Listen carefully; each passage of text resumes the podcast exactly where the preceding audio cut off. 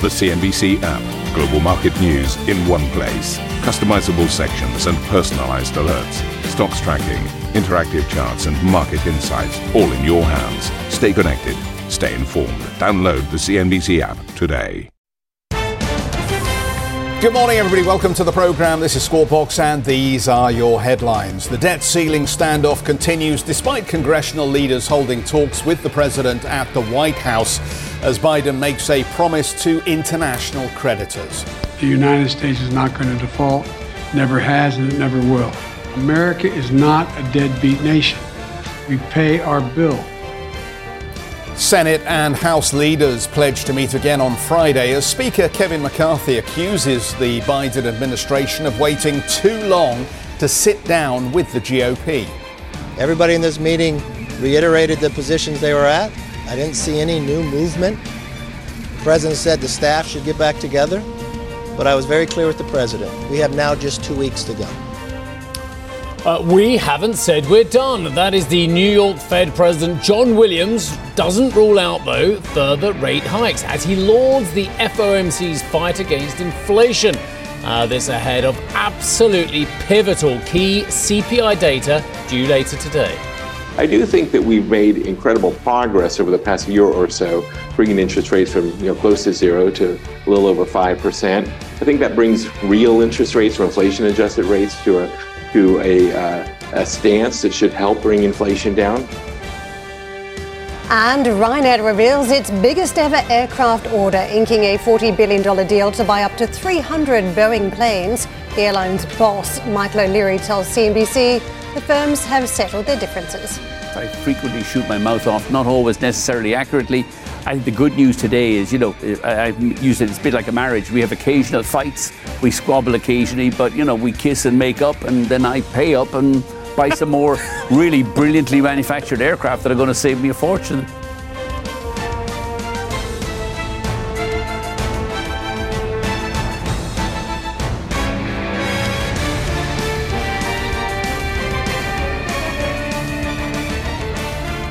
Morning, Jeffrey. Good morning, morning Karen. morning, I, have got to say, I know we've got to move on because we've got a great Yeah. CEO waiting in the wings. But but is there anyone better at a, a, a quip than Michael O'Leary? Um, we've settled our differences, uh, and then I pay up at the end of it, kind of thing. Or uh, and what was the other one? I sometimes I shoot my mouth off, and then sometimes. Uh, sometimes it's the truth, or sometimes it's accurate. Uh, you, I mean, there, there by the grace of God go the rest of us, I, right? I was thinking the same. Um, I was and thinking the particularly the, I mean, it does feel a bit like that these days. That whatever you do, you pay up in the end. Well, yeah. It's a big order, though, isn't it? I mean, you think about the amount of jobs that are going to be brought on board as a result. So uh, it's uh, it's a fairly decent decision. It's an enormous deal from a, from an airline that's actually got a fairly young and efficient fleet anyway. So it'd be interesting to uh, dig into the weeds with Mr. O'Leary about that. But anyway, we've got loads of other stuff to get through first. So let me just go through the headlines. Uh, US President Joe Biden and Republican House Speaker Kevin McCarthy failed to reach any consensus on raising the 31.4 trillion dollar US debt ceiling. Congressional leaders met at the White House on Tuesday to discuss the borrowing limit, which Republicans say they won't approve without spending cuts. The US risks defaulting on its debt as soon as June 1st without any breakthrough. Talks are set to continue today. Oh, daily, I should say. Uh, Mr. Biden, though, called the meeting productive but doubled down on his demands. We need to take the threat of default off the table. As this meeting end, as the meeting ended, excuse me, I suggested we continue to meet and the leaders, uh, our staffs continue to meet, and the leaders meet again on Friday to continue our discussions to see what progress we've made. So let me end where I began. This nation is never to fall on its debt. It never will. Well, for his part, McCarthy said the meeting itself was progress, but that it might still be too late. Nothing has changed since then. The only thing that has changed is the House has raised the debt ceiling and passed the bill. That's why we had a meeting today. Everybody in this meeting reiterated the positions they were at. I didn't see any new movement. The president said the staff should get back together, but I was very clear with the president. We have now just two weeks to go. New York Fed Reserve President John Williams has warned the Fed could need to hike rates further if inflation doesn't come down. Williams told the Economic Club of New York that it could take two years for inflation to return to the central bank's 2% goal. He added that tightening credit conditions and rising unemployment would be key factors to watch. Williams sat down with CNBC's Sarah Eisen after his speech and said more action could be required we haven't said we're done raising rates. We we made a decision in our May meeting to raise the federal funds target range, as I said, um, and we didn't make a decision of what we're going to do in our future meetings. Uh, but it's definitely, um, or, or, what's you know how the economy is going to evolve will obviously affect our decisions. I do think that we've made incredible progress over the past year or so, bringing interest rates from you know close to zero to a little over five percent. I think that brings real interest rates or inflation adjusted rates to a to a, uh, a stance that should help bring inflation down. I'll do this very quickly. We've got a CEO waiting in the wings. So the US markets were down uh, a little bit across the board. NASDAQ giving back some of those gains that it made on Friday as well. Safe to say, if you're not watching the CPI today, then you're probably not in the market because it is the pivotal piece of data. 5% handle? Maybe. Is it going to be higher than expected? Well, then that is obviously going to put pressure right back on the Federal Reserve to carry on with these rate hikes. Let's have a look at where the Treasuries are trading. I can tell you that the two years at 4%, the uh, and a bit more change as well. So it's picking up again the yield as they see a little bit of sell down uh, on some of the Treasury curve as well. 3.515 is where the 10 year is trading. The data's been fairly robust. We were talking about the SLOOS data, weren't we? And I've got to say that the senior lending uh, Officers Opinion Survey, which is that acronym SLOOS as well, uh, I think it showed actually a far more robust liquidity and lending situation than many people had expected in the States as well. Let's have a look at the dollar crosses as well. Uh, the pound, oh, I love the headline today. You like this one. Uh, analysts and economists get bullish on the pound after it hits a one year high. I'm like, wouldn't it have been more useful if you got bullish on it before it hit a one year high? Just saying, it's, it's up 26% from its lows. But anyway, I'm not here to, uh, to go on too much about that. I'll do that later. Um, 110 on the euro dollar as well. Mr. Cutmore, we have corporates. Yeah, I'll have some all day at 114. Thank you very much. um, let's hope that you got that number as well. Let's talk about Siemens Healthineers' uh, second quarter results here. I'll just give you a quick run through and then we'll get immediately to Bernd. Second quarter revenue in at 5.35 billion euros against the 5.46 billion a year ago. Net income dropping 81% to 108 million euros. Adjusted basic earnings per share fell by 36% to 43 euro cents. Uh, free cash flow up at 517 million euros. The uh, second quarter adjusted EBIT fell 30% to uh, 681 million euros, uh, resulting in a lower adjusted EBIT margin of 12.7%. There is a story in here that continues to be about the washout of the diagnostic tests for COVID. So let's get straight to Bernd who joins us uh, from Siemens Healthineers. He is the CEO of the business. Great to have you back with us, Bernd. Just, just on that question, obviously, as we look at these quarterly numbers at the moment, we are having to take into account the washout of the sales uh, decline from these COVID tests. Just tell us a little bit about when you expect that will be a, a, a no longer an issue in terms of uh, the reported items, and, uh, and also tell us a bit more about the strength of the underlying business. Yeah, thank you very much. Um, and thank you for having me. Um, this quarter has been certainly the most extreme quarter when it comes to um, comparing with the previous year because of the um, antigen volume, which was in the quarter before about 600 um, million euros.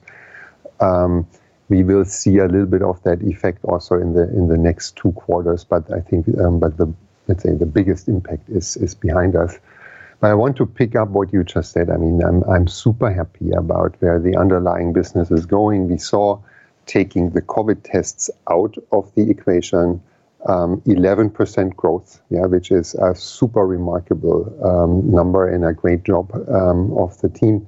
Um, we confirm um, our fiscal year outlook, and on top of that, um, great revenue growth, which was especially driven by about 20% equipment growth um, we um, still were able to have more orders than revenue. Yeah, so a book to bill of above one, which means that our order backlog is even stronger than before that very strong quarter.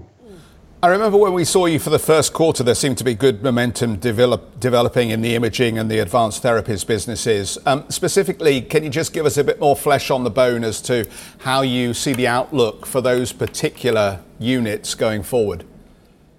So um, I'm very, very positive for both businesses. Um, I mean, we see um, on the top line, um, we will see um, to, um, you know, similar growth, yeah, for, for, for the remainder of the year, which is also why um, we are confirming the outlook.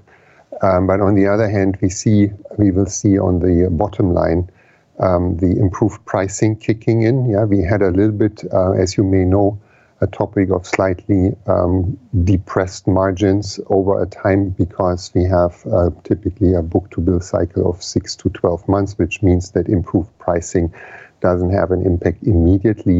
We see now the um, the orders with better pricing turning into into revenue in the quarters to come.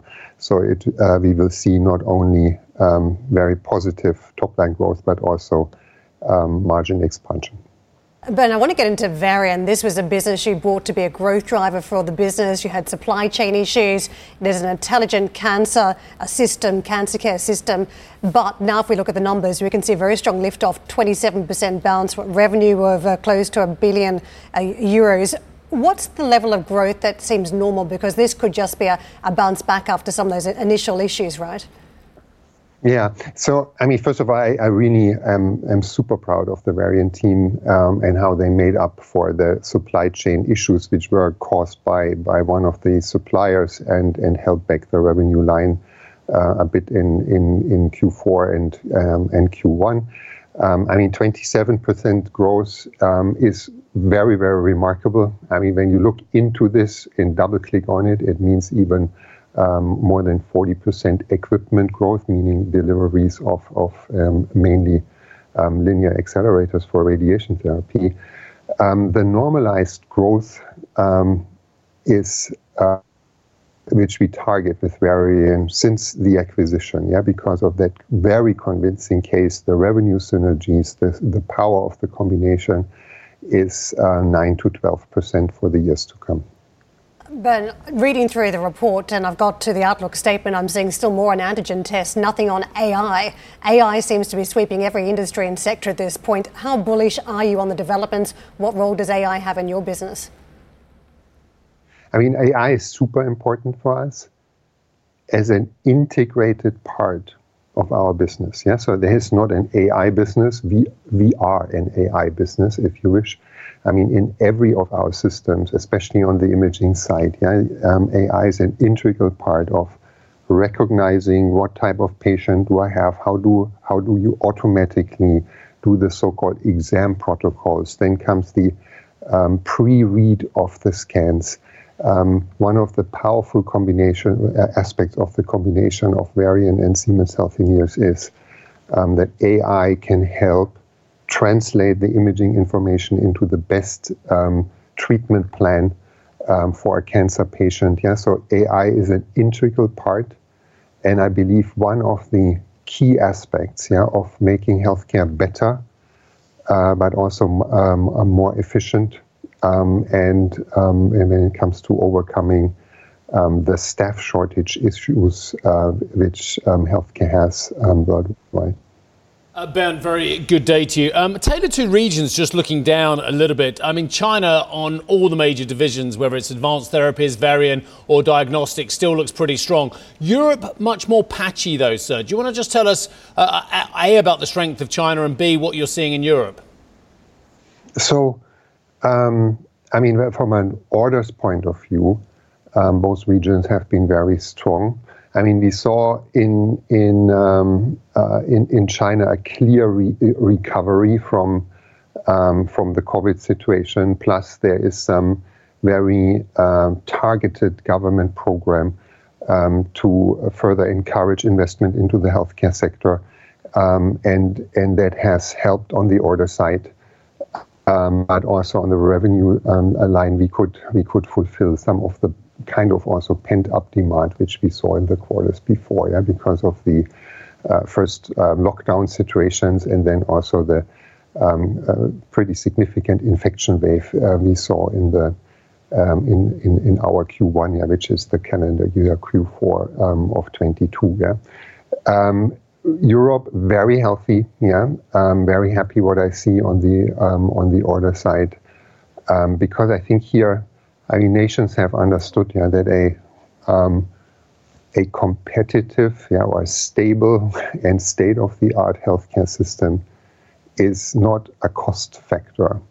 It is um, a defining aspect um, of the welfare of a nation. Bernd, thanks for your time this morning. Good catching up with you. Best of luck for the coming quarter, and we'll see you again soon. I know Bernd Montag, the CEO of Siemens Healthineers. Uh, still to come on the show, there's a new name at the top of the annual CNBC Disruptor 50 list, and a key theme running throughout. The big reveal when we come back.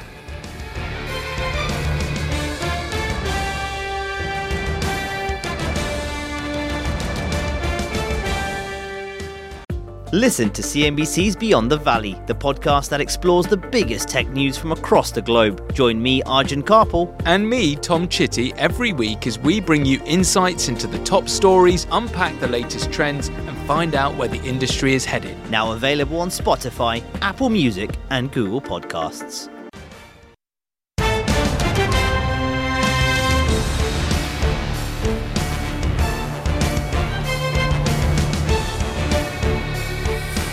Welcome back, everybody. Ferrari's market value has roared past uh, 50 billion euros, overtaking Stellantis to become one of the three largest companies on the Milan Stock Exchange. Ferrari shares have climbed 34% this year to become the best performing European auto stock, as demand for luxury cars holds up apparently despite price increases. Stellantis, which has a market value of 47 billion euros, owns Fiat which used to own the Italian luxury brand. But I told you this, didn't I? I was having lunch with a, a dear friend who um, happens to have owned one or two Ah. rather lovely cars in town. And he says, I, even I can't justify at the moment. I was like, yes, of course you can. And he was saying, uh, every time I, I used to buy, he said, I had a few cars in my time, and, and to buy a supercar, you used to spend £100,000 roughly. It used to be about £100,000, $125,000, $150,000. He goes, now, your basic supercar is 250 to 300 And it's literally just 250 300 that is what you pay for when you want your, your top of the range supercars out there i'm not talking your, your fairly nice sports cars i'm talking your and, and he's like i can't justify that i said well i'm sure you can but he, he- but it's interesting isn't it it's, it's, a bit like your um, Birkin bag phenomenon that you talk about, or, or, or your, your LVMH scenario. And not that you've got many Birkin bags, I hasten to add. Other, other handbags at ridiculous prices are available. Uh, but, but, but the higher the Which- which I price, the greater the exclusivity, the greater the demand. I mean, it's Yeah. an extraordinary model, isn't it? If you wanted to compare and contrast the two, there's actually a sustainable element around both. I mean, you're hardly going to toss out a Birkin because it costs so much. So, uh, and you're not going to buy that many of them. so there's actually Sustainable element. And this was a story around um, Ferrari It's yesterday. just so green, isn't it? Well- buying a Ferrari or a Birkin Well, bag. but I, I couldn't agree more. But Ferrari has been arguing that there's the e-fuels angle, that it uh, isn't a combustion engine right. Because it's got this the new MPG technology. Ferrari? Well, exactly. but that was its argument. I think that's why the stock was on the move yesterday because of the, the alternative fuels argument. So the sustainability element, I think, can be driving some of kind these of like stocks that too. investment way, uh, the very, very familiar investment pattern. You just pick the best in class. Don't worry about the rest. Don't worry about the sector. Just pick the best in class. Um, I- I'll just go back to the um, store of value. Uh, I, I mean, I don't know about the green aspect. I'll, I'll leave that to you, Karen. But, but for me, I think she was a stretch For there. me, these luxury products always seem to do better when there's a touch of inflation around because people are concerned about the debasement of their currency. I you're- you- so it's good, good to own. It's good to own a, a, a bit of something that is going to hold its value and possibly appreciate. Which is why I'm holding on to my old station wagon. Well, there's some big fat margins in the price of all these items, I can tell you. So I don't know about the I inflation the, the argument. old uh, Volvos do well, don't they? I, I couldn't possibly comment on what brand of station wagon it is, Jeffrey. Uh, yes, Volvo. Uh, Toyota fourth quarter, uh, but it's very old, so it doesn't really count. Uh, Toyota fourth quarter operating profit rose 35% to uh, 627 billion yen, well ahead of expectations. The Japanese automaker benefited from the yen's weakness alongside its own efforts to improve profit structure. Toyota forecasts global sales of 11.4 million vehicles for the full year 2023 2024. Elsewhere, shares in Rivian Automotive jumped in after hours trade after the EV maker reported a narrower first quarter loss than expected.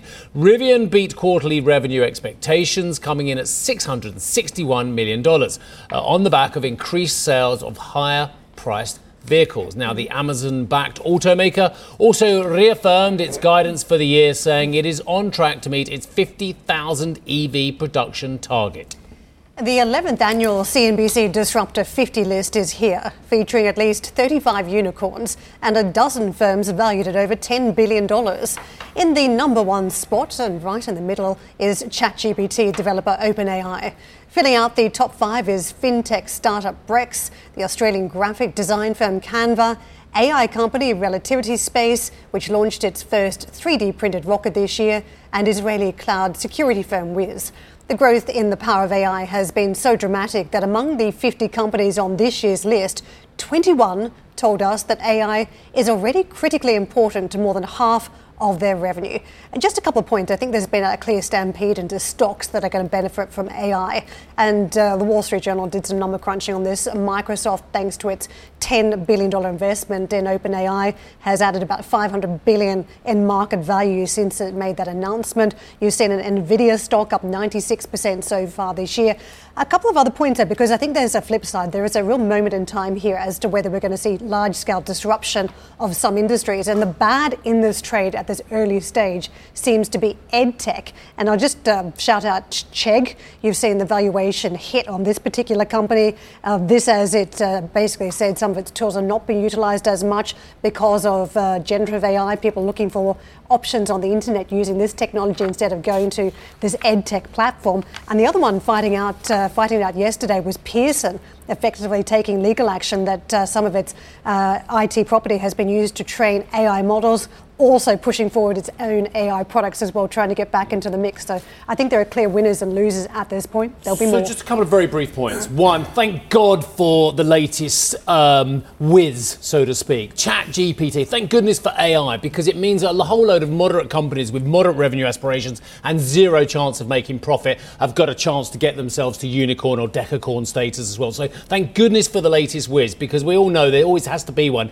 in tech world because even if OpenAI uh, does turn out to be fantastic, we all know there's going to be a lot of stummers along the way that are never going to make money and that are never ever uh, going to reach any uh, bulk in terms of profitable revenue as well. The other thing is is about the attitude to the rest of the sector. So you've got this lovely ChatGPT, uh, OpenAI, AI AI more generally, whiz going on at the moment. Because as I say, with the technology sector, always have to have one, so it can inflate the valuations ridiculously on a lot of companies, as I say, which will never make money. But at the other end of the extreme, the forensic attitude of investors, of venture capitalists, of private equity, and, and of public sector markets as well continues, and they're just not falling for the same path that they have done on a lot of these companies. So a lot of the valuations for companies that again will never make profitability, but they don't have AI in there. I mean, it's just like when you used to have dot .com. If it's dot .com, I'll buy and I'll put a silly valuation on it. If it's dot .cloud, I'll put a silly valuation on it. Now, if it's dot .ai, that is the latest whiz as well. A lot of companies are never going to get anywhere near profitability, and I think in the repricing of money era that we're in at the moment,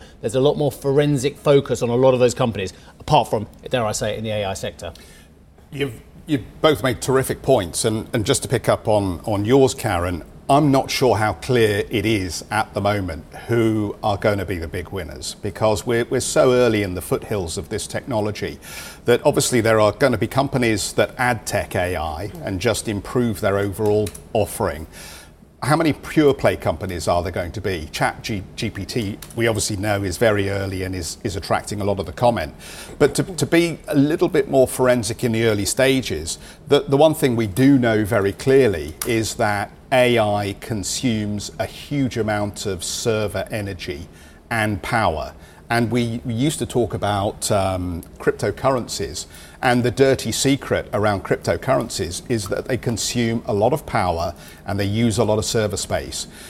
AI consumes even more because of the processing required to do the work that these AI engines do.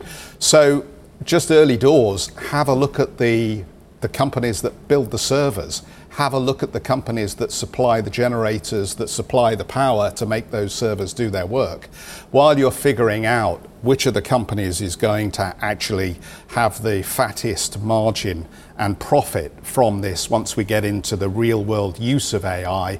Before you get to that stage, maybe just have a think about how much uh, technology uh, spend there is going to be on the hardware just to actually be able to get AI up to size and scale to make it really useful. Absolutely the right point. If you think about companies that are not necessarily tech companies, but that are going to use the AI, and you wonder whether it's going to change the expenses line, bring down uh, the cost on the staffing side, and a whole heap of other different elements, whether that genuinely has an impact on expenses, offset then by the energy story. And of course, if we're in an energy crisis or not, that could be quite key at this stage. But I do think it puts NVIDIA right in the mix and potential other semiconductors to get that processing uh, more efficient to try and come up with the right sort of semiconductors so you see a genuine change. But to Steve's point too, I think around what you've seen in this sector, I mean, what the last uh, year or two it was metaverse and NFTs. Before that was virtual reality or augmented reality, uh, big data, 5G. AI has been around, but it was only late last year when we saw the capabilities of generative AI that it put the whole AI sector back in focus. It's been there for years, but you've got to add it into every and press I release. I genuinely love a lot of these technologies. I mean, Falif, we've had the debate around here about the worth uh, socially and educationally and societally for the metaverse. And, and Falif, I was on the side of I think it could be brilliant. You you actually think it could be very dysfunctional. You two, I think. I think. Well, they're definitely Jeff and Karen. I think you were somewhere, uh, somewhere. Yeah. So so I, I hear what you're saying, but I love a lot of these technologies. It, it goes back to that old conversation we had back in days of yore about Fitbit and GoPro. Uh, and again, and, and like uh, uh, and Beyond Meat and Oatly. VHS Betamax. Yeah, no, I don't think we talked about the shares on VHS. Oh yeah, I. I remember talking about that. Well, you may have done. I was about 15. Um, but the point, but the point being is, these are great technologies and great innovations and brilliant companies. But show me, it's the, it's the Cuba Gooding Jr., isn't it? Show me the money. Yeah, but let me say, I think you know you can do well in the short run just by because the, the the money is going to be puffity, sprayed puffity, around like it's going out of fashion. I mean, just um, you know, and don't forget the Chinese. They're they're very aggressive in trying to get into this market as well. Um, Because it's great technology. Mei, Meituan is just about to dump you know 50 million on on some company to help them with a project. I mean, 50 million in the scheme of things is tiny compared to the size of numbers we're talking about. But that will be one company's uh, uh, uh, sale, which will generate very nice profit, I would imagine, for them. And, and so money's going to be sprayed around. Just make sure you're the one taking advantage of the short term opportunity. I- I'm just going back to the other things. Well, you need to get over the fact that you're the only man who has the Blues Brothers on Betamax, and the family won't watch it. Come on, it's probably worth something that VH. Do you know where I could get that- the machine that- serviced? well, I know a little secret about you, which I'm now going to reveal to the viewers that No, you actually not you that dabble in a bit of home electronic repair. Well, I like to keep my hand in, But just in case. I don't know about both of you, but I've still got those VHS tapes I'm from still back here, in the I've day got working in television. Still here, I've got all my fingers. Thank you for listening to Squawk Box Europe Express. For more market moving news, you can head to cnbc.com. or join us again on the show with Geoff Cutmore, Steve Sedgwick, and Karen Tso, weekdays on CNBC.